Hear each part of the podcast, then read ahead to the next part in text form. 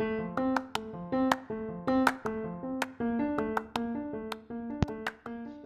ー皆さんこんにちは、こんばんは、えーおはようございます、えーサラリーマンのおかりんでございます。ちょっとね、あのー今日の天気があの曇り、まあ後雨みたいな予報やったんですけども、えーここですね、え自分が住んでる東京都ではですね、あなんと今、晴れてきまして、洗濯物、外に干しといたらよかったな、みたいな風に今思ってるんですけど、はい。まあそんなね、僕が今日は何話したいかって、まあ話したいかっていうか話そうかなと思ってるの何かなと思って、まあ考えてたんですけど、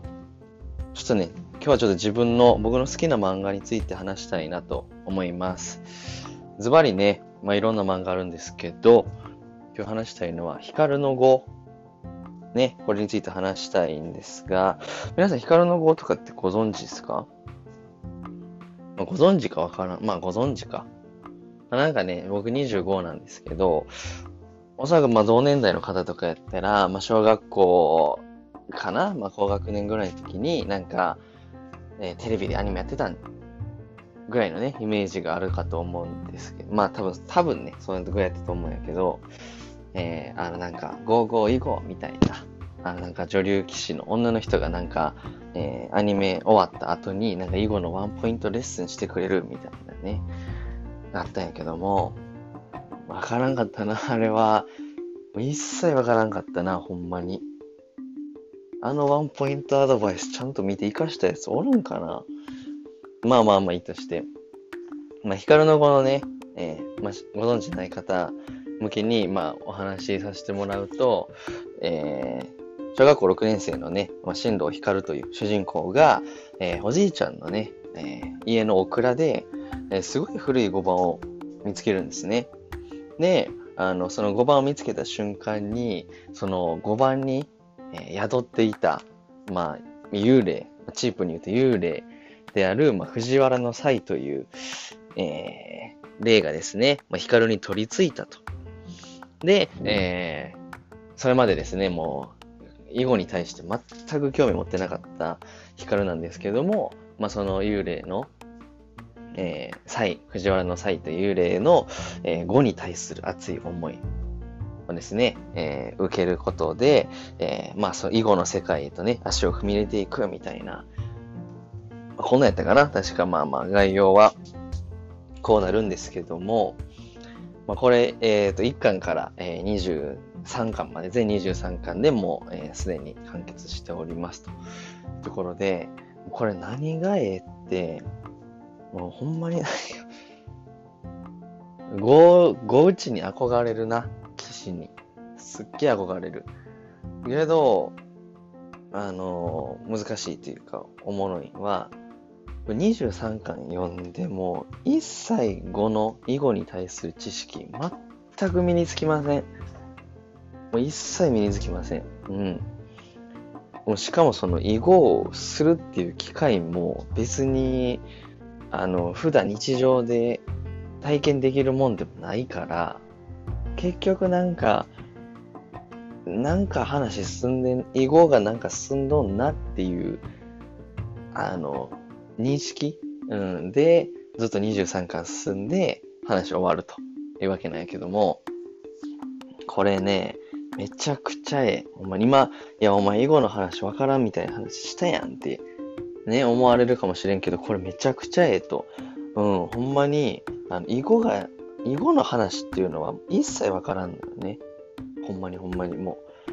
あの、物語の大半は、やっぱりその、まあ、ヒカルをはじめいろんな、えー騎士を目指す子とかね、プロ騎士とかが、えー囲碁をパチパチ打ち合って、みたいなのが、あの、メインやねんけども、その彼らの攻防とかはもう一切わからへん。何を言うてんねんと、こいつらは。もうめちゃくちゃ真剣に、えーめちゃくちゃ、あのー騎士同士何かすごい、えー感じるものがあって、なんか話進んでるけども、一切わからへん。うん。まあ、一切どんだけ言うねんって感じやけど、えーそんなさておきですね。まあ、あの、で、それでもすごいおもろいのよ。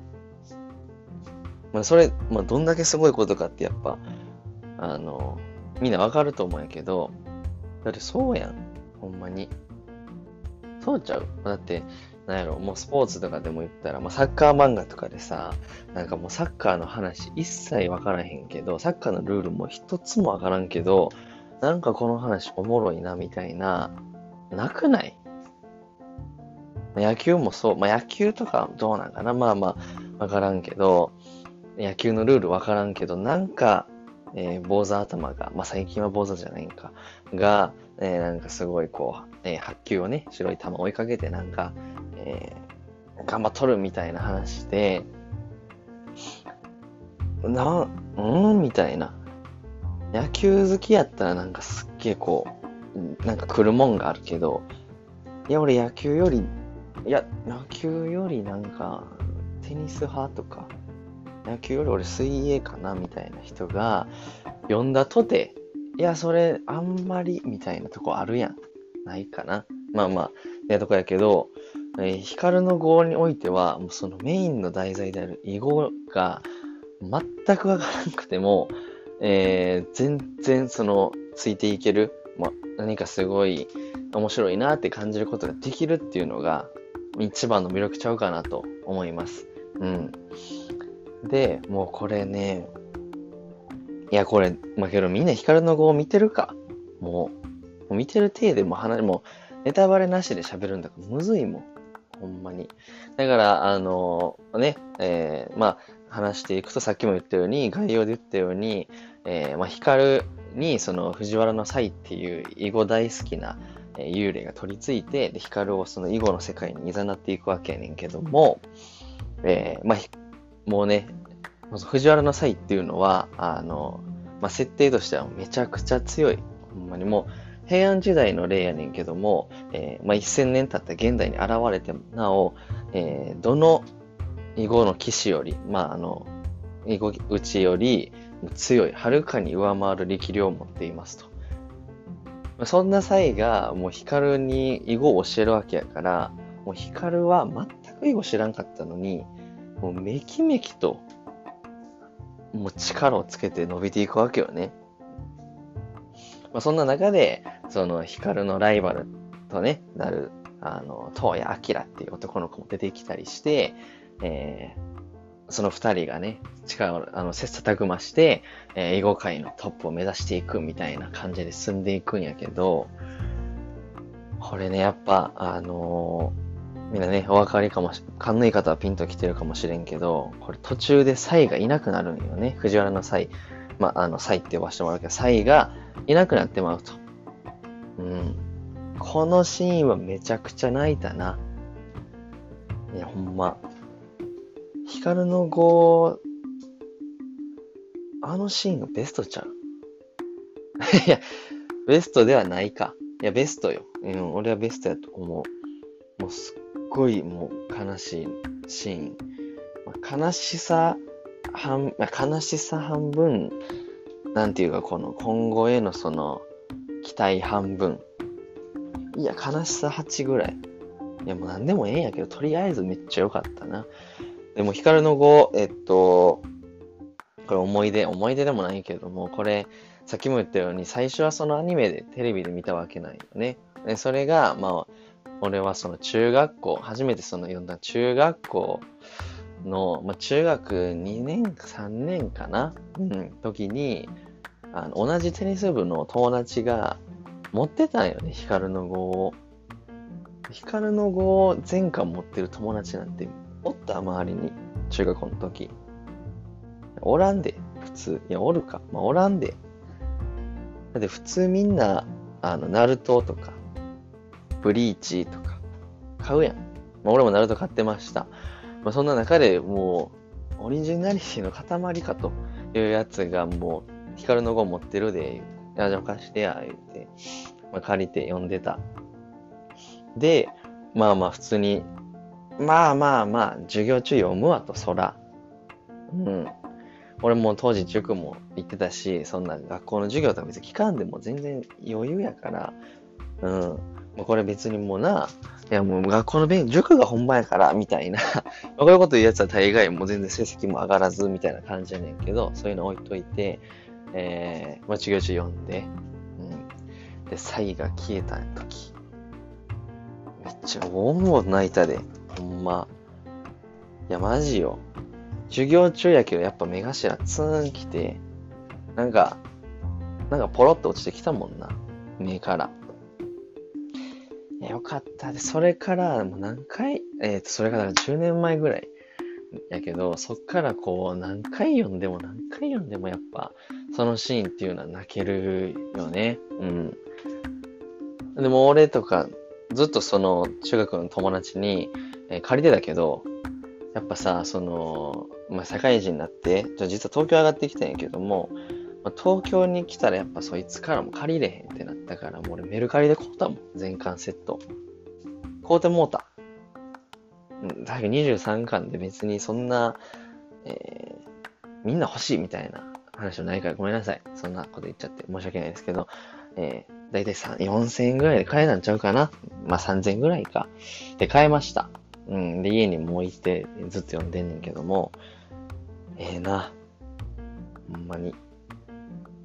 めちゃくちゃええ。これもみんな、読んでほしい。ヒカルの語、いや、全然俺囲碁に興味ないんやで、みたいな。いやいや、もう俺は頭使わへんねそのもう手足、なんていうかもうすっげえスポーツが好きやねん、みたいな。もうボール追いかけたいねん、みたいなやつ。読めと。おもろいから。ね。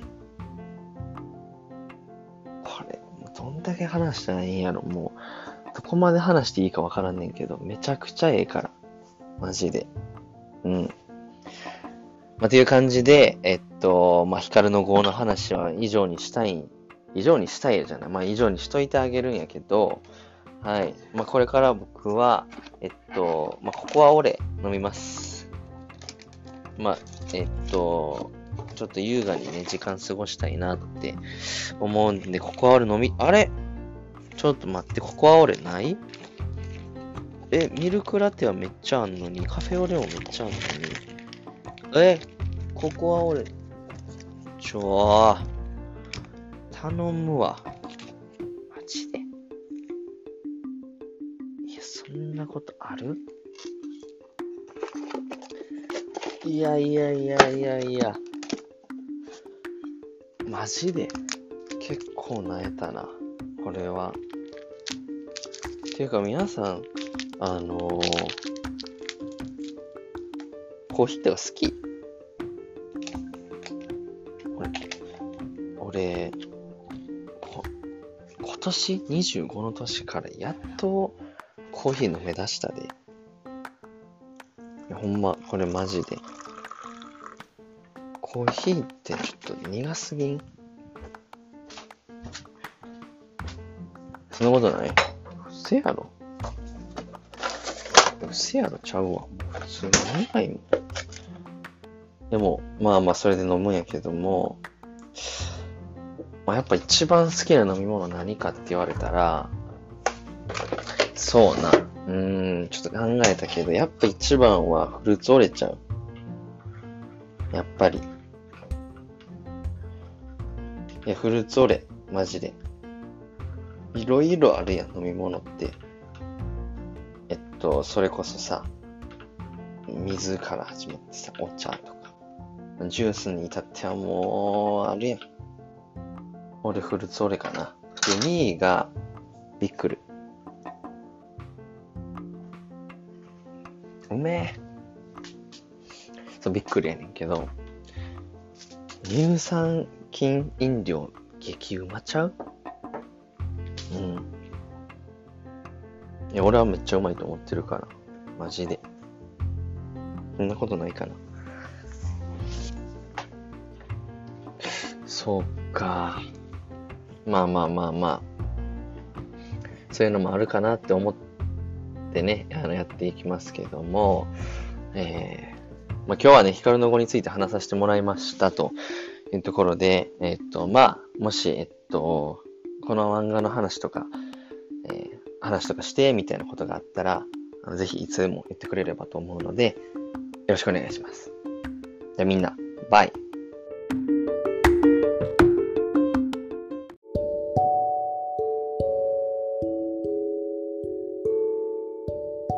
皆様こんにちはこんばんはおはようございますサラリーマン岡場のチャンネルにようこそでこれで本日はですね4連休明けの9月23日水曜日なってまして皆さんこの4連休はいかがお過ごしでした？いかがお過ごしでした？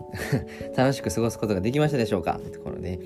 僕はね、岡場については、えー、今日は何の話するかというと、その4連休中にですね、あの、鑑賞してきた、えー、超話題作、クリストファー・ノーラン監督のテネットについてちょっとお話ししたいなと思います。まあ、このテネットについてお話しします言うても、何て言うんですか、えー、ネタバレというか、何て言うかもう、あくまで感想ベース、考察とかじゃなくて感想をベースに話していきたいと思いますので、えー、見てない人もね、えー、全然聞ける内容になってますので、よろしくお願いします。でね、早速テネットの話をすると、うん、テネットのストーリーっていうのが、えー、主人公ね、まあ、名もなき男っていう風に言われるんですけども主人公が、えー、第三次世界大戦を止めるべく時間の逆行を使って、えー、世界を救うっていうまあすっげえアバウトな概要を述べると今の、えー、ところにまとまっているかと思います。で、えー、ここがですねあの今言ったキーポキーポイントキーワードっていうところでいくと、まあ、時間の逆行っていうねここが非常に、えー、重要なポイントになってきますと。まあ、あの CM とか、えなんか他の映画とかの、あの、劇場公開前のトレーラーっていうかね、流れる予告編とかを見ていただいた時にも、なんか、皆さんもね、もしかしたら見たことあるかもしれないんですが、あ、なんていうの？え横転した車がなんか急に逆再生になってなんか復活して走り出すとかなんか銃弾がこう戻ってくるとかね。意味わからんですけども、えー、これね見たらどうなったのか。意味わかりません。ほんまに。いや、これね、1回目見て、に内容完璧に理解できるやつっているんかなってぐらいね、すっごい難解な映画でした。で、すごい難解な映画で、で自分としては、まあ、その、1回目見て、で、その後、いろいろ考察とかして、で、その、それを持って2回目見て、やっとね、全容が理解できて、すごい楽しめたっていう映画になってくるので、えっ、ー、とね、これなか2回見るっていうのを覚悟して見に行った方がいいと思います。でね、あの、じゃあ難しかった何回やったっていうけど面白さはどうなんていうところなんですが、これ非常に面白いです。もう、ちょっとなんか映画サイトとか、なんかね、人によってはちょっとこれむずすぎて、何しとんねんみたいな、えー、レビューとか結構目立ったりするんですけども、個人的にはね、そんなところも嫌味じゃなくて、すごい面白かった映画やと思います。はい。で、あの、今言ったように、まあ、面白さの中にねやっぱりそのストーリーを完全に理解できるのかどうかっていうところは重要なパートを占めてくるとね個人的には思うんですけどもクリストファー・ノーラン監督の映画の凄さっていうかねっていうところはあのその内容を完全理解できなくてもなんかすごいこと起きてるなんかおもろいなっていう風に感覚であの理解することができるっていうのが彼の作品のあの素晴らしいとこやと思います。実際ね、1話、1話じゃない、1回目見て、あの、ずっとね、あ2時間半ぐらいかな、あるんですけども、常に頭フル回転させないと、一瞬で置いてけぼり食らっちゃうんですよ。はい。だからこれ聞いてる方でね、まだテネット見てないって方がいらっしゃったら、ぜひ見に行く時っていうのは、もう覚悟して、もう一瞬たりとも瞬きも許されへん、えー、すげえ、もう頭フル回転で一回理解するでぐらいの気持ちで臨んでいってもらうっていうのが、一番いっちゃうかなと思いました。はい。ねでもこれはもうすごいむずいっすよ。ほん。に時間の逆行ってもうそもそも何っていうね、まあ、そこからもちろんあの劇中ではしっかり説明してもらえるしなおかつそのトリックを解説するようななんかシーンとかもねいろいろあってあの7割え6割は理解することができるっていうか理解しながらストーリーをね見進めることができるんですけども後半1時間あたりからもう意味がわからなくなってきますね。もう。お前どうやってこれ撮ったんっていうかでどういうアイディアでこれしたんみたいな。だかその映画を見つつこのおもろと思いつついや監督ちょっとこいつおかしいんちゃうみたいなぐらいに、まあ、リスペクトね、ね、いい意味でおかしいっていう方の意味で、なんかそういった思いもね、ごちゃ混ぜになってきて、すごい頭の中がもううるさい、もう情報量が溢れすぎてうるさいみたいな状態になると思うんです。はい。思うんですって何やねんって感じ。まあね、まあ何が言いたいかって言ったらもう非常に面白いので、ぜひともね、これ見てない、まだテネット見てないって方いらっしゃったら、えー、しっかり見ていただければと思います。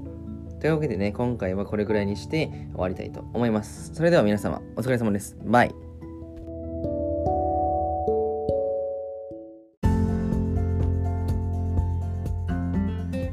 皆様、おはようございます。こんにちは。こんばんは。サラリーマンの岡場ですと。えー、本日9月24日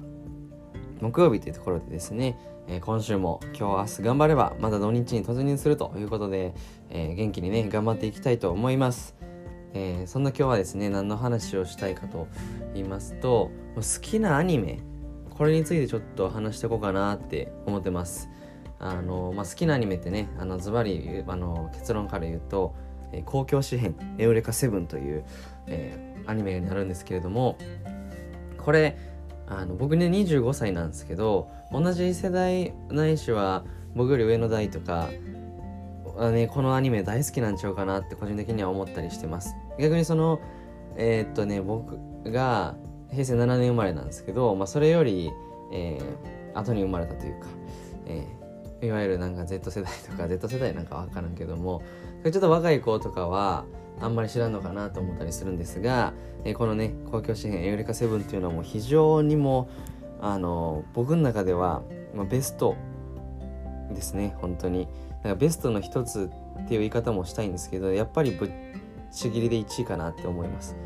まあ、他に好きなアニメはねあのコードギアスとか、まあ、そういう名作があるんですけども、えー、今日はねエウレカセブンに絞って話していきたいと思います。はい。でエウレカセブンご存知ない方のためにというかご存じない方にあのちょっと概要というかお話しするとあの基本的にボーイミーツガールっていう、まあ、あの少年がね少女に出会って、まあ、成長していくみたいなところをあの描いた作品になるんですけどもえー、っとね、まあ、ただただそういった恋愛要素だけじゃなくてなんていうかそのガンダムとかお好きな人やったらあれなんですけどロボットアクションであったりだとかあとはねやっぱり SF チックなその宇宙人と地球人みたいなその対立構造というかねまあなんかうまく言えへん。めっちゃ好きやのにめっちゃ好きやのにめっちゃうまく言えへん。という感じでまあすごいねいいアニメやっていうところをちょっと皆さんにねお伝えしたいなというところでございます、まあ、概要というかそんな感じ。まあであのねあらすじをね簡単に言うと主人公はレントン・サーストンっていうね14歳の男の子なんですが、えー、レントン・サーストン14歳っていうのはあのね田舎に住んでいましたと。で、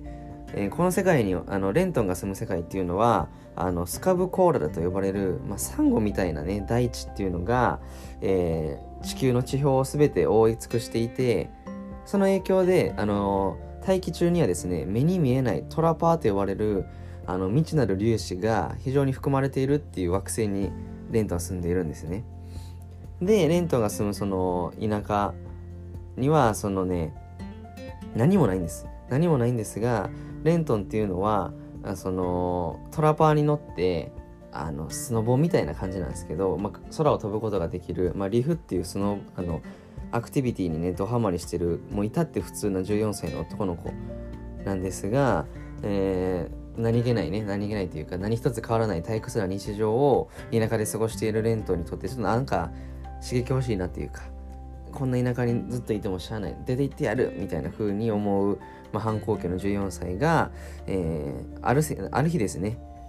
急に空から謎のロボット、まあ、ガンダムみたいなイメージしてもらったらいいんですけどガンダムみたいなのがボーンって飛来してきてでそのガンダムの中から出てきた、えー、緑色の髪をしたね女の子エウレカと出会うことで、えー、レントンは、えー、未来がどんどんね変わっていくっていう風にえー、あらすじとしてはなっております。まあ、要は、あのー、田舎で、ちょっともう、この田舎クソつまらん、もう、スケートしかすることない、もう、大人だ出ていくって言ってたら、急にガンダム乗った女の子バカン落ちてきて、で、この女の子めっちゃ可愛いやん、大好き。ちょっと俺も一緒に君と行きたいみたいな感じでね、えー、何も考えず一緒に行動を共にするというかね、なんですけども、まあ、この出会いが、えー、地球というかない、まあ、地球というかねそのレントンが住んでいる星の、あの未来を大きく変えることになるっていう風な感じなんですけれどもこれねめちゃめちゃ面白いんですよ。いやほんまに。もうあの全50話あるんですけどこれねもう一気見したい。でも一気見したなると思いますこれ。はい。僕これめっちゃ好きであの年一では見返してるんですけどごめんなさい。めっちゃ好きやからっつってちょっと持ってまいりました。年一ちゃいます。まあ2年に1回ぐらい。はい。っていうまあ頻度でねあのたまにそのたまにというか Amazon プライムにも追加されたりとか Netflix にも追加されたりとかしてそういったタイミングで毎回見返したりはしてるんですけどもいやーこれ面白いねほんまに。で今その基本的にはやっぱりそのボーイミーツガールっていう、まあ、レントンとそのエウレカの、まあ、成長を描いた作品になっているので、えーまあ、そこがね一番の見どころかなと思うんですけどそれがほんまにねそのすごいこう心にくるものっていうグッとくるものがあるというかもう1話とかもう冒頭ね物語初期のレントンっていうのはめちゃくちゃもうただのクソガキなんですよほんまに。めちゃめちゃなガキンチョでもうなんか嫌なことがあったらもうふんってなってなんかすねたりとかして。まあ全然ちょっとまあねそれを子供っていうのもちょっと良くないんですけどまあまあそういう生意気なガキンチョやったんですけども、まあ、物語が進むにつれてですね、えーまあ、レントンはもうすっげえ成長するわけですよ。はい。なんて言ったらいいんかなもう。なんて言ったらいいんかなって感じでぐらいちょっと言葉にね悩むぐらいめっちゃいい作品なんですよね。でその物語を見ていくうちにレントンと一緒に自分も成長させてもらってるような気になるしでそれはレントンを取り巻くそのエウレカしっかりそのねいろんな登場人物がいるんですけどもそういった登場人物にもしっかりそのあのバックストーリーというかねバックボーンっていうのがあるので登場人物それぞれになんかすごい感情移入ができるっていうのがこの作品の魅力なんちゃうかなと思います。まあ、これね声だけなのでもちろんその声っていうかねこの自分僕の言葉だけなのでなかなかね面白さが伝えることができんかったらすごいまあ恐縮なんですけどもこれ、ね、見たことない方っていらっしゃったらもうぜひね一回はこれ見てほしいなって思ったりします。思ったりしますっていうか思います。見てください。はい。もうって感じですかね。これはねもう本当に何回見てもいいし誰に聞かれても岡場のおすすめのアニメ何って聞かれても絶対これは、えー、もうエウレカセブンっていうふうに答えるようにしております。いやいいね。逆にまあ、まあ、この後ね皆さんのあの好きなアニメとかっていうのをあの聞いて回るわけなんですけども、まあ、僕の答えは、えー、ムチギリエウレカセブンだというところでございます。いやもう一回ちょっとこれ話したらまた見たなってきたな。もう一回見ようかな。いいかな。うん。まあまあこんな悩んでてもしゃあないんであれなんですが。はい。えー、やわらかせを見ちょっと見返したいと思います。これが生き返ったかなと思うのでこれを機にちょっとねまたやわらかせを見返しちゃおうかなと思った9月24日、えー、水曜日でございました。え？じゃあ木曜日やって何言ってんすか？9月24日木曜日でございました。それでは皆さんね本日もいい一日をお過ごしください。今週もあと2日頑張っていきましょう。それではバイ。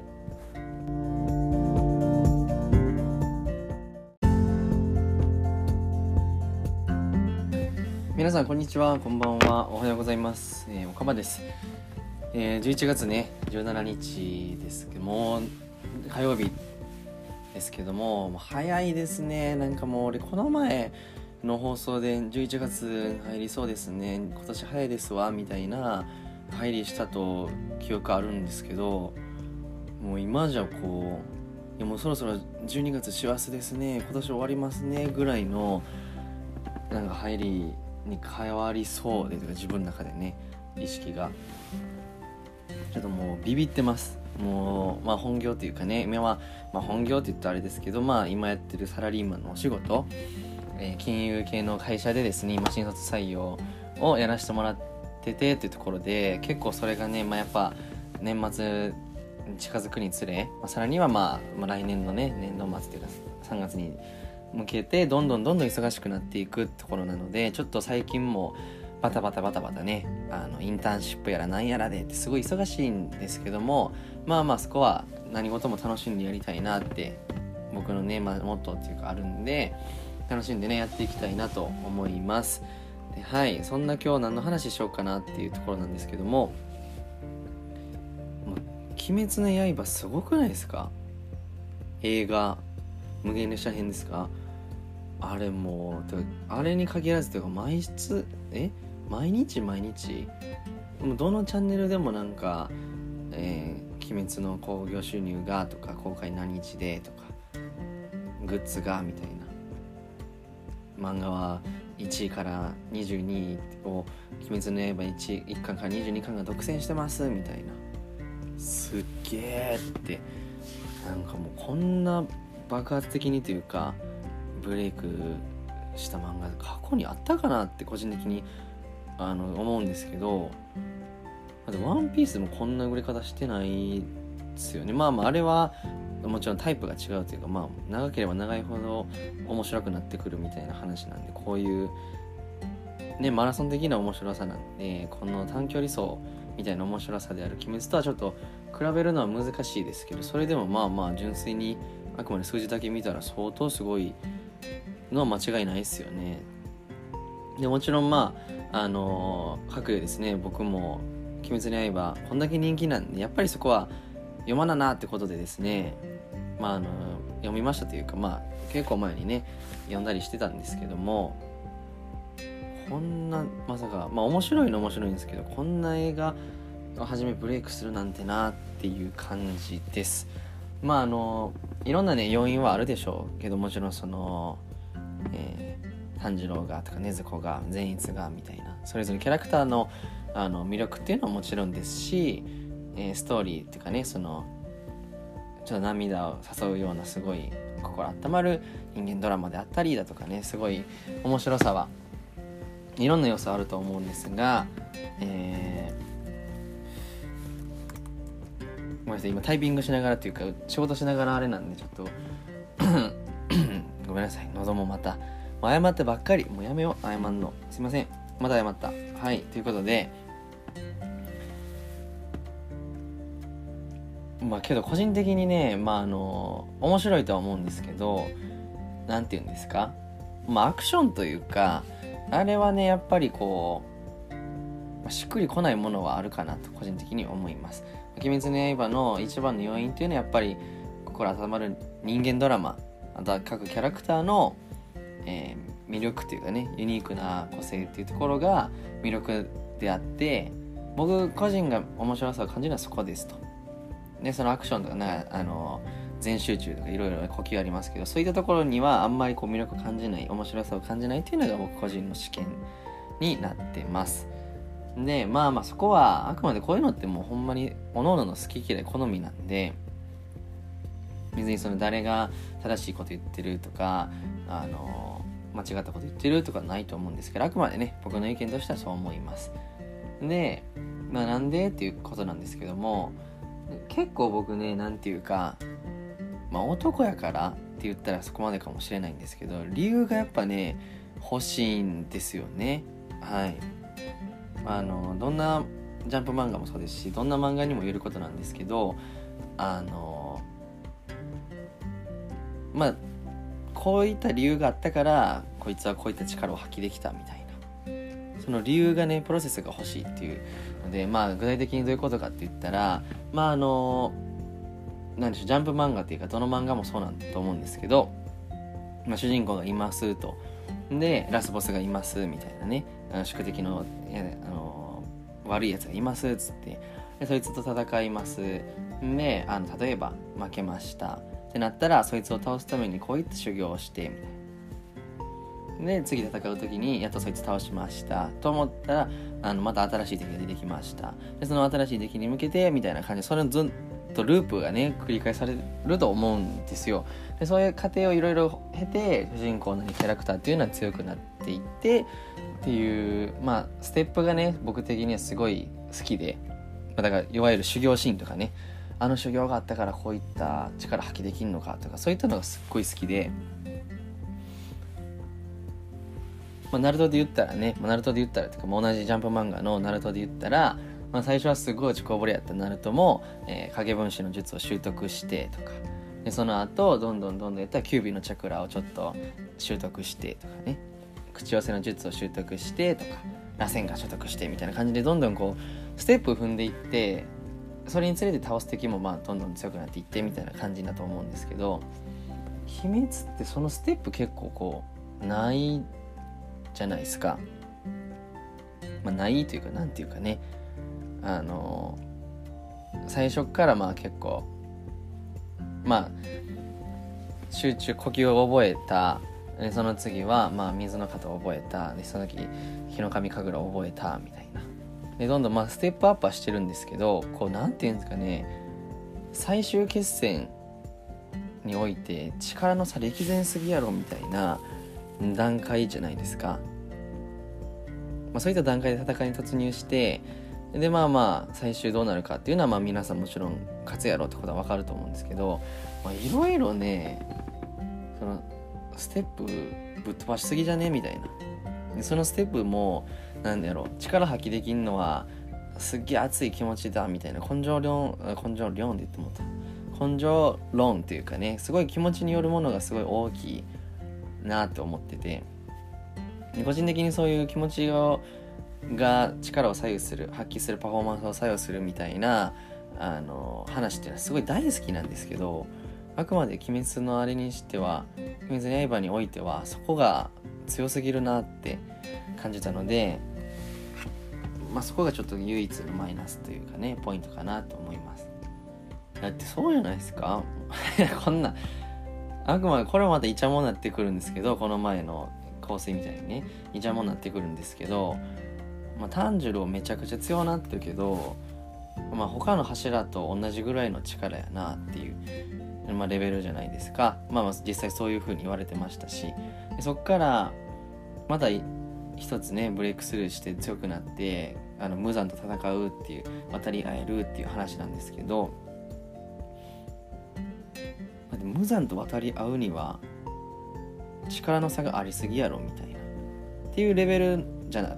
だったじゃないですか最後の炭治郎。でそれで戦う戦うってしてあかんこんなん無残強すぎワイには無理やどうしようって言ってたら、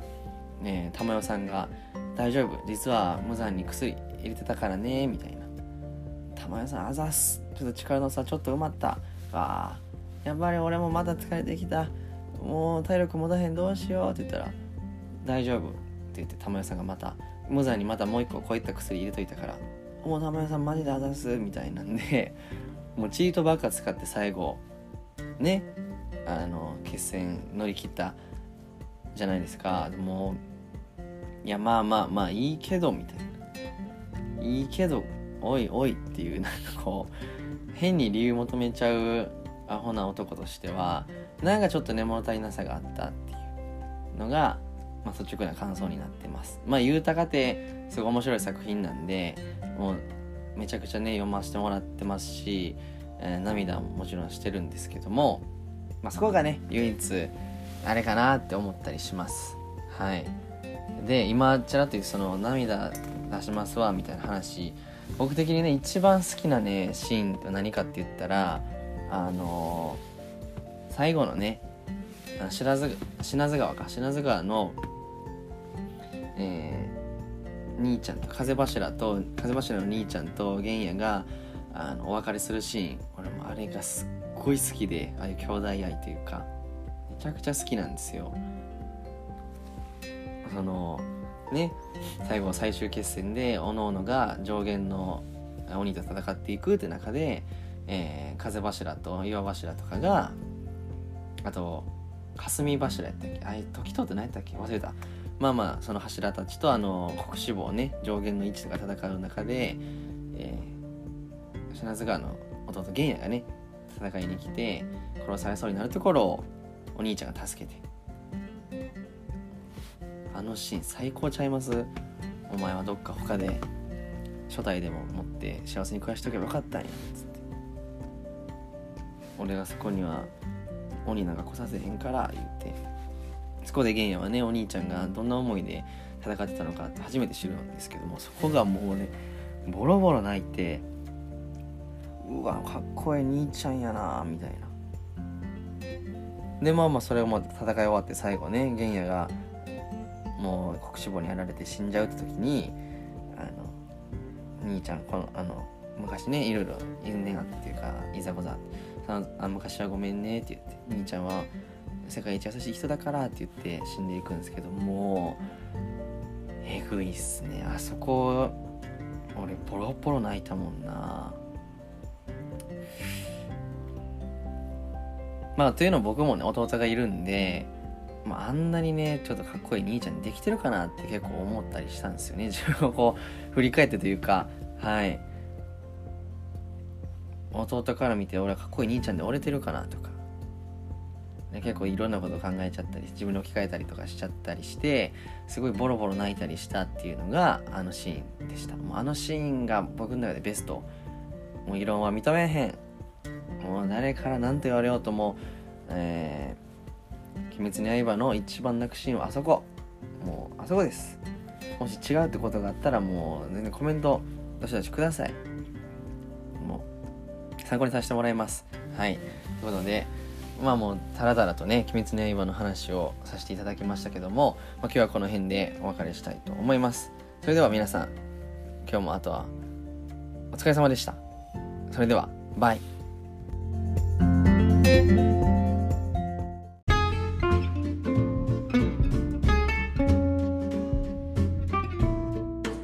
はい、皆さん、こんにちは、こんばんは。えっ、と、おはようございます。おかばです。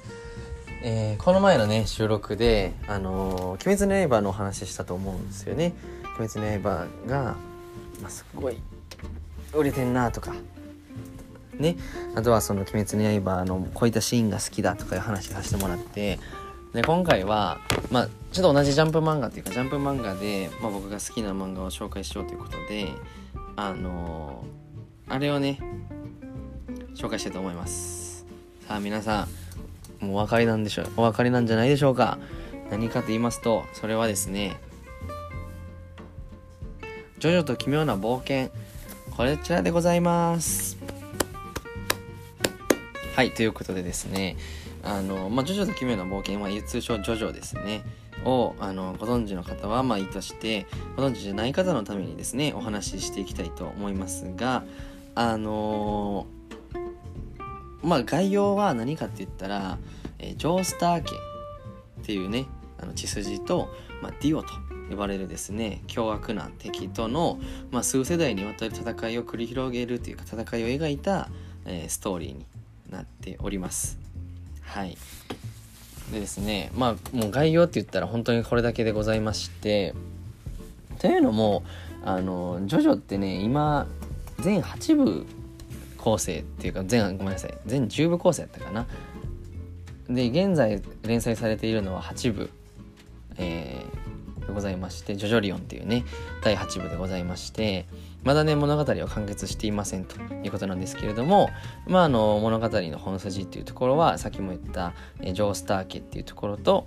えー、ディオと呼ばれるまああのネタバレしちゃうと吸血鬼ですね。吸血鬼の、えー、数世代にわたる戦いっていうところを描いた漫画になっております。でまああのよくジョジョジョジョっていうのは何かって言ったら、えー、主人公のですねあの名前っていうのが絶対にあの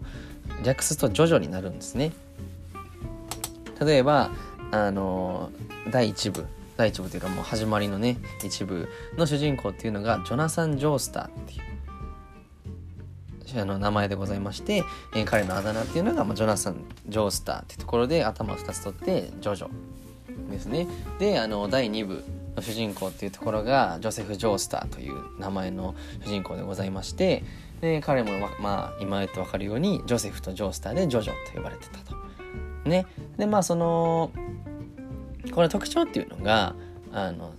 全員ね主人公っていうのはそのジョースター家っていう血統だからその家族のね家系の一つっていうかね一人なので全部血がつながってるってところがねすごい結構僕は面白いなと思ったりします。あの一部ねジョナサン・ジョースターっていうその始まりから二部のあのジョセフ・ジョースターっていうのはえっとですね息子なんですよね。はい。ジョナサンの息子っていうのがジョセフになってましてでね3部の主人公はって言ったら空城城太郎っていう急に和名なんですけど和名というか日本人なんですけどこちらはねあの2部ジョセフ・ジョースターの、えー、孫ですね。はい。が3部の、えー、主人公空城城太郎で、まあ、ジョジョ。で4部の主人公が東方丈介。いうところでこれは何かって言ったら2部ジョジョセフ・ジョースターの、まあ、隠し子っていうか、ね、愛人との子供っていうところで、えーまあ、そこもまあ血縁関係ということですね。あの東方丈介、えー、漢字がですねまああの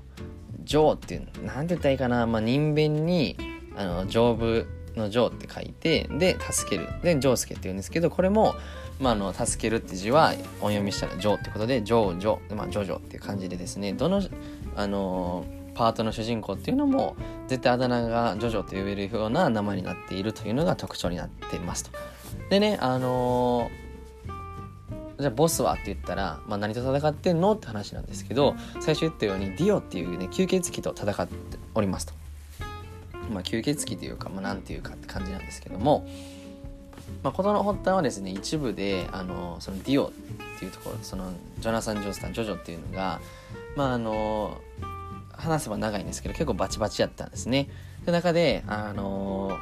そのジョジョの世界観の中であの石仮面っていう、まあ、石仮面やったかな、まあ、石の仮面がねあの発見されましてでその石の仮面はかぶるとですね人をですね吸血鬼に変えるっていう能力を持ってたわけなんですね。であのある時ですねこれ名言なんですけどあのディオがですねそのジョースター家から石仮面仮面というのを奪って、えー、それをかぶるわけです。ジョジョと人間をやめるぞって言って、えー、石仮面をかぶって、えー、吸血鬼と化すとでそんな吸血鬼と化した、えー、ディオを倒すためにですねあのジョナサンは、まあ、戦ってみたいな。で2部では2部でまだその仮面を作り出した、えー、エイリアンじゃないですけどみたいなやつと2部の主人公ジョセフジョセフ・ジョースタージョジョは戦って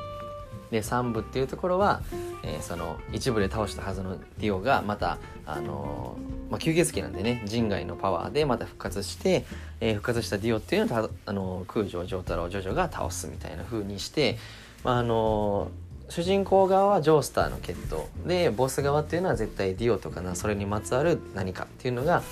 ありまして戦っていくわけなんですけどもこれね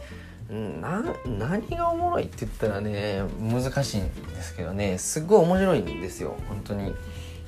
はい。めちゃくちゃ面白くてっていうのも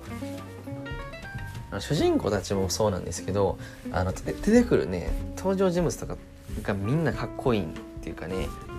あの生かしてるんですよね結構生かしていけててというのもまあそれぞれが自分の何か信念みたいなのを持ってたりしてあの敵であってもね信念とか持ったりして戦ったりしているのでこう変に憎めへんっていうかこの敵金もうぜみたいなのが一切いないというかね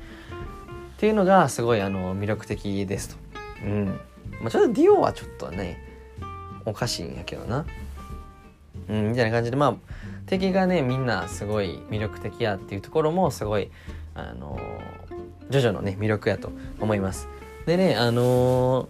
ー、主人公たちもめちゃくちゃかっこいいんですよ。はい。もうなんかなんて言うんかなかっこよさまあほんま男って感じのかっこよさで僕はすっごい好きなんですけどまあそれよりね今喋ってて思ったんですけどジョジョの主人公っていうか登場人物みんなね喋り方がめちゃくちゃ癖なんですよ。癖。もう絶対ねあの文字起こししたらそうな漫画でも絶対そうなんですけど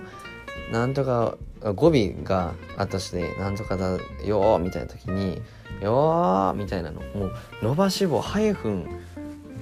伸ばし棒とかふにゃふにゃみたいなの棒あるじゃないですか。波棒みたいな。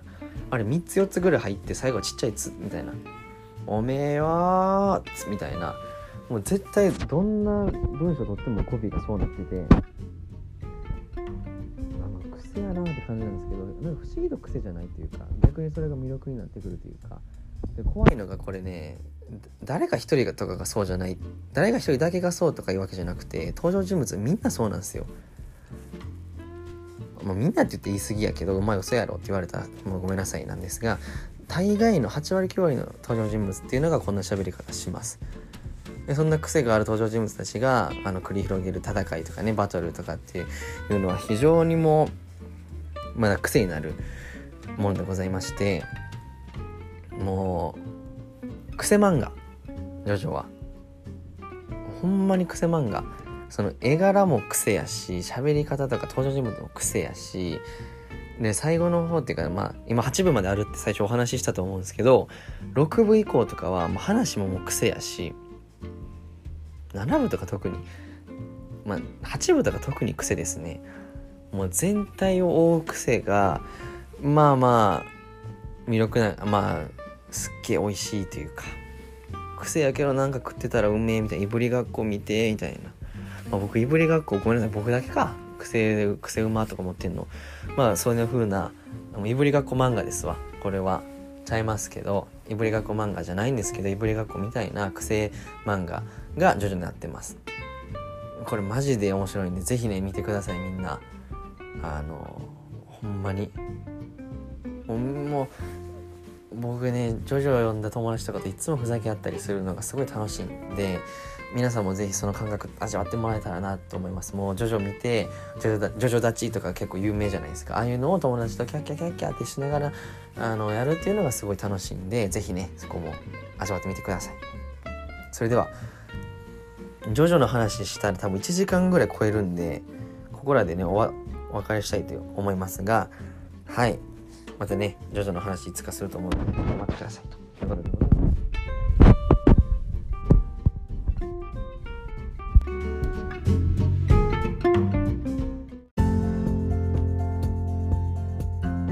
皆さんこんにちは、こんばんは、岡場です。今日はですね、あのー、以前、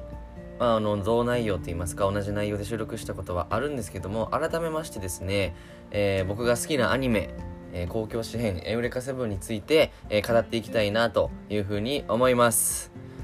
というのもですね、あの今現在ですね、僕、エウレカセブンを、えー、もう何回目になるんかなっていうわからんのですけど、まあ、また見返しておりまして、で、まあ、あの1話からですね、まあ、50話まで全50、あのね、全50話あるっていうところを今、あの僕のですね、彼女にこう、まあ、見せてるって言ったら嫌な言い方なんですけど、まあ、一緒にね、あの僕が好きなアニメなので、まあ、あの、せっかくであればちょっとね、共有したいなってことなので、えー、ちょっとまあ、あの、彼女がギブアップというかね、あの、1, か1話から見せて、まあ、ハマってくれれば嬉しいなって。で、まあ、思んなかったらもんなかったでいいかなっていう感じで、まあ、見捨てるんですけども、今現在ですね、25話、まあ、1週間ぐらい前からね、見出して25話、えー、ぐらい見てます。でですね、あのー、まあ、アニメを全然見ない僕の彼女なんですけども、反応は上々でですね、えー、もう次はしっかりやっぱ見たいと言いますか、1話見終わるごとに、もう本当にどんどん加速度的に面白さがね、あの、増えていくと言いますか、あの、増や、あのー、加速度的に本当におもろくなっていくので、えー、もう本当に今25話なんですけども、えー、次どうなってんやろうなっていうのをこうワクワクしながらですね、えー、2人でこう、まあ、あの一緒にですね感想を言い合ってみたりしてます。まあとはいっても僕はもう全部感想をね感想というかあの結論っていうか流れも全部分かってるんでプロセスからあのゴールまで。まあそんなあのフレッシュなですねあのリアクション取れないんですけどもまあまああのそこはですねあの理解してもらいながらまあえ2人でですね楽しくアニメを見てると。いう、まあ、あの、最初、ようわからんのろけから始まったんですけども、皆さん大変失礼いたしました。えー、というわけでですね、エウレカセブンの話をしていきたいわけなんですけども、皆さん、あの、エウレカセブンってですね、皆さんご存知でしょうか？ね、まあ、僕前の放送で言ったので、もしあのえー、なんていうんですかね、聞いてくれてる方いらっしゃったら、ある程度のこと分かってるかと思うんですけども、ななんていうかね、まあ、概要を言うと2005年にですね、放送されていた SF ロボットアニメでございまして、えー、まあ、主人公のですね、少年、まあ、14歳の少年レントンが、えー、ヒロインのですね、少女エウレカという不思議な少女と出会って、えー、恋に落ち、え成長していくボーイミーツガールの物語というですね、まあ、概要だけ聞くとそういう風になってて、ちょっと、うん？っていう、はてなんですけども、まあ、あの、1話のですね、あらすじを言うと、えー、ある田舎ですね、ベルフォレストに住んでいたレントン・サーストン、14歳は、えー、空中に漂う粒子、トラパーに乗って、えー、空を飛ぶ、えリフと呼ばれるですね、スポーツが、え好きな少年だったと。ですがですね、あの、田舎で暮らしているということで、もう日々ですね、単調な、変わり映えがしない生活にちょっと嫌気がさすような、まあ、あの、思春期真っ最中の、まあ、中二病ですね、言うなれば、えー、の、えー、まあ、普通に、ごく普通にね、そこら辺にいる少年の一人でしたと。そんなレントンの将来はですね、まあ、軍人になるのかはたまた、えー、おじいちゃんが営むですねジャンクショップというかメカニックですね機械工になるのかっていうですね、あのー、そんな、えー、将来が、まあ、見えてましたと。まあ、さっきも言ったようにそんな生活にレントンは非常に退屈してたんですけども、え、毎日が退屈やなって思っていたある日ですね、え、空から謎のロボットが人型のロボットが、え、飛来しましたでそのですね謎のロボットが出てきた緑色の髪をした、え、不思議な、え、神秘的な少女エウレカとの出会いによりですねレントンの未来っていうのは大きく変わっていくっていうそんなねストーリーになってるんですけどもこれねまあ何が一番いいってあのいつかも言ったんですけど本当にこのレントンですねエウレカのボーイミーツガールということで本当に14歳のですね少年、まあ、14エウレカはまあはっきり言われてなんか1 5 6段ですかね。まあまあそのそこら辺のですねあの少年少女が、まあ、出会って恋に落ちて、えーまあ、その恋愛模様っていうところですね。も描きつつしっかりその何て言うんでしょう、えー、キャラクターごとのですねキャラクターそれぞれがこうどんどん成長していくみたいなあのただの恋愛だけじゃなくてね、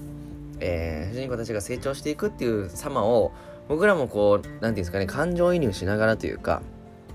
えー、追うことができるので、まあ、そこが一番のね良さになってるんじゃないかなというふうに思いますでもう一個の良さとしては、えー、基本的にですね謎が多いんですよね不思議なやっぱ SF なんで不思議な世界観なんですよね。さっきも何か言ったんですけども、えー、空中に漂う粒子トラパーに乗って、えー、空を飛ぶスポーツリフ。まあ要は、なんか空でなんかサーフィンしてるみたいな、あのイメージしてくれたらいいんですけども、まあ、そもそもそのトラパーって何よっていうとかね。トラパーってものがなんでこの世界にあんのとか、なんかその、なんでロボット乗るのはいいけどロボット人型なのとか、なんかね、もういろいろ謎がずっとあるんですよね。まあ、そういったものをこう、まあ、あの50話までねしっかり最後まで見るともちろん全部わかるんですけどやっぱりね序盤のうちはこう SF で、えー、なんていうかあの小難しいというかね横文字もすごい多くてなんかすごいこう「うん」ってなんなんかまあまあある程度はわかるけど「うん」っていう。まあなんかようあのー、まあなんクリストファー・ノーランの映画って言ったらイメージしてもらえるかと思う。まあ、ごめん、そんな、そんなかっこいいもんかなって、ごめんなさい、ちょっと今言ってハテナですけども、まあまあ、あれも、ね、テネットとかインセプションとかも、インターステラーもそうでしたけども、まあ、はっきりとはなんかわからんけど、なんかおもろいなっていうので、えー、ケツまでね、ゴールまで、あのー、行くことができるというか、まあ、そういうですね、まああので、それを何回も見るうちに、こう、面白さが、あの概要、なんかね、詳細なところが分かってきて、えー、より面白さが増えていくみたいな、そんなね、楽しみ方があると思うんですけど、まあ、それにも似てるかなっていう。なんかもう最初はですね、もう1話から、あの始まって、もちろんどんどんね、話がいくんですけど、やっぱりですね、基本的に話がわからないんですよね。なんかまあ最初の方は、まあ、レントンは、まあ、主人公のねレントンはさっきも言ったその不思議な女の子エウレカに出会ってで、まあ、彼女が好きになるわけですね一目惚れするわけででその彼女ですね、まあ、あの彼女が好きだと。彼女が可愛くても一目惚れしちゃった。そんな彼女と一緒にいたい。っていうまあ本当にそれぐらいの理由でですねあのレントンは、まあ、エウレカと行動を共にするっていうあのね流れになるんですけどまあ、そのレントンがですね所属することになる、まあ、組織っていうかね月光ステイトっていう、まああの先に言うとのは反政府組織っていうところが、まあ、あるんですけども、まあ、そもそもこいつらその月光ステイトはなんでその反政府組織っていうスタンスを取って活動してんのかとかね。その月光ステイトのその目的っていう今もねわからないって話しましたけどもさっきも言ったそのこの世界のそもそもの構造というか不思議さというかね。が全くわからないんですよね。でそれはあのー、物語の中ではレントンだけが分かってないんですよ。レントンはさっきも言ったように田舎に住んでいるなんかその、まあ、言うたらサーフィンとかスケボーが好きな本当にごく普通の中二病の少年なのでレントンだけがもうこの世界のことを周りのみんなのこと何も分かってなくてでレントン以外のメンバー、エウレカとか月光ステイトだとかまだどんどん新キャラ出てくるんですけど、まあ、そういったレントン以外のキャラクター世界ってあの人らは、えー、この世界のことを、まあ、どういったことがあってとかあの詳しいところまでしっかり理解しててっていうので、まあ、あの序盤から中盤にかけては、えー、レントンはですねすごい周りに取り残されるというかちょっとまああの仲間外れというかねもちろんそのいじめとかじゃないんですけどその知識量だとか話に入れないとかでちょっとまああのー、タイミングタイミングでですねちょっとまあ疎外感を感じたりとかね、まあ、するんですけど、まあ、絶妙なところは、まあ、僕たちですねその見てる側も、まあ、もうレントンと同じなんですよね。僕たちも、まあ、あのレントン以上の情報量はないのでもう回を追うごとにあの話を追うごとに情報開示というか答えがあの出てくるので、えー、それまではですね僕らも見てる側もちょっとなんかハテナというかいやこれいや横文字また出てきましたけどみたいな。いやいや待ってこれなんか普通のごとくみんな喋ってますけどえ何言うてんのと。いやこれみたいなね。ちょっと分からんなりにまあ話ついていきながらみたいな。っていう感じなんですけど、まあ、なんで今言ったようにこうレントンのですね目線に立って本当にあの話をですね追うことができる。もう完全にこう主人公の視点に立ってえ世界にあの没入というかねあの入り込むことができるのでそういった意味でもすごいこう楽しみやすいような作品になってると個人的に思います。なんかこう最初からですねこの世界はこういう構造でだとか、えー、まあいろいろ分かりやすいですね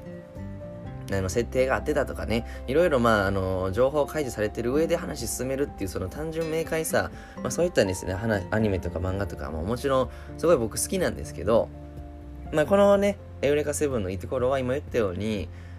何もこの世界のことねこの話のことを分からんなりにですね分からんまま、えー、同じ状態の主人公と一緒にですね話を追うごとにああこれってそういうことやったんやとかああなるほどなるほどみたいな感じで自分たちもですねまあその成長していくような、まあ、そんな錯覚錯覚って言ったらあれですけどそんな感覚を味わえるっていうのが非常にですね楽しみなポイントの一つなのかなっていうふうに思います。でですね今言ったようにでまあこういったところがすごい楽しみ何ですか楽しみっていうか面白さのですね要因になっててまあ今言ったようにその、えー、難しいですね世界。まあ、その難しい話っていうところを、まあ、主人公目線でですね、えー、話を追うことで、まあ、どんどんどんどん理解することができるっていう、まあ、そのストーリーっていうあのポイントでもまず一つねストーリーティングもすごい面白いですしで二つ目っていうところは、まあ、あの冒頭に言ったようにこうボーイミズがあるっていうね少年少女のその恋愛の話なので、まあ、本当に主人公レントンとその、えー、ヒロインエウリカの、まあ、恋模様っていうのも、まあ、描きつつっていうところでそのね2つが、まあ、主な軸というか主な面白いポイントなんじゃないかなっていうふうに思います。でごめんなさいちょっと、熱いというか、まあ、よく語っちゃうわけなんですけど、まあ、さらに面白いというところで言うとあのさっきも言ったようにですねレントンがですね話を追うごとにどんどんどんどん成長していくわけなんですよね。というのもやっぱりあのー14歳の少年で世界のことを何も知らない社会のことを何も知らないっていう少年がまああのねちょっとまあ視野を広げようとというか世界広げようと一歩ね外に踏み出して、えー、で生活していくわけなんですけどもやっぱりですねガキ臭いんですよねレントンは。ほんまにもういやまあまあ25の僕がなんかそんななんかお前ガキやなっていうねあ、ほどでもないんですけどまあレントンがすごい子供なんですよね。それはもう劇中でもいろんな人から言われててうっせえよお前みたいな。もうガキくせんだよなみたいなとか。あのちびっこみたいな感じで。これなんかまあみんなから愛されつつもねもちろんその愛されつつもすごい何かこう適あの随時っていうかね随時な適宜漂うこうガキ感レントンから出てくるこう社会のことを何も知らないえー、中二病感っていうかねガキ感っていうところが序盤とか中盤すっごいイライラするんですよね。もうそこはまあまあ皆さんも多分あの激しく同意というかめっちゃうなずいてくれてると思ってるんですけどこれ聞きながら。そのすごい腹立つレントンがですねこの今言ったように話を追うごとに、まあ、情報がね答え合わせがされてきて、えーまあ、そのいろんなキャラクターにあってねまあ、いろんなこう価値観を持った人に出会ったりとかして、えーまあ、成長していく中でこのガキ臭さっていうね本当に14歳中二病やったすごいガキンチョがどんどんどんどんですね短い期間ながらも成長することで、まあ、本当に最後の方にはもう頼りがいのあるというかもう一丁前のなんか大人みたいなね雰囲気を醸すようになってなんかそれもすごい感慨深いというか。ね。なんかただそのなんて言うんですかね。まあ、ヒューマンドラマっていうのが正しいかなと思うんですけど、まあ、あの普通の漫画みたいになんかどんどん成長していってなんて言うんですかねあの修行して、えーめっちゃあの強いパワーゲットしたでみたいな成長じゃなくて、まあ、なんか普通に人間的にですね、まあ、いろんなあのキャラクターと出会うことで成長していくことでこう子供から大人に成長していく。っていうですねそのプロセスがですね僕らもそのさっきも言ったようにレントン目線で、えー感じることができるので非常に面白い。もう非常になんかもう感慨深いものがあって最後の方はやっぱね涙なしでは語れないみたいなそんなところになってます。はい。でまああの本当にレントンに影響を与えまあレントンはそういったあの先ほど言ったように愛されて周りにも影響を与えるっていうまあその良くも悪くもっていうところでですね周囲に対してこう影響力がある子供なんですよね。声もでかいしなんかもう自分が正しいと思ったことは相手がどう思ってようがお構いなしになんかあの貫いたりしちゃうしみたいな。でそれでまたなんか相手から「何やねんお前」みたいに言われて「うー俺いいと思ってやったのに」みたいな泣き声書きながら。まあけどまあそれそういった失敗もあの糧にして成長していったりとかで。まあすごいですね。見ててイライラするんですけどレントンがそれを上回るペースで成長していくところにこう、まあ、親目線じゃないですけどなんか「よかったなレントン」みたいななんか、えー気持ちにねさせてくれたりとか。すっごいいいですよねっていうので。で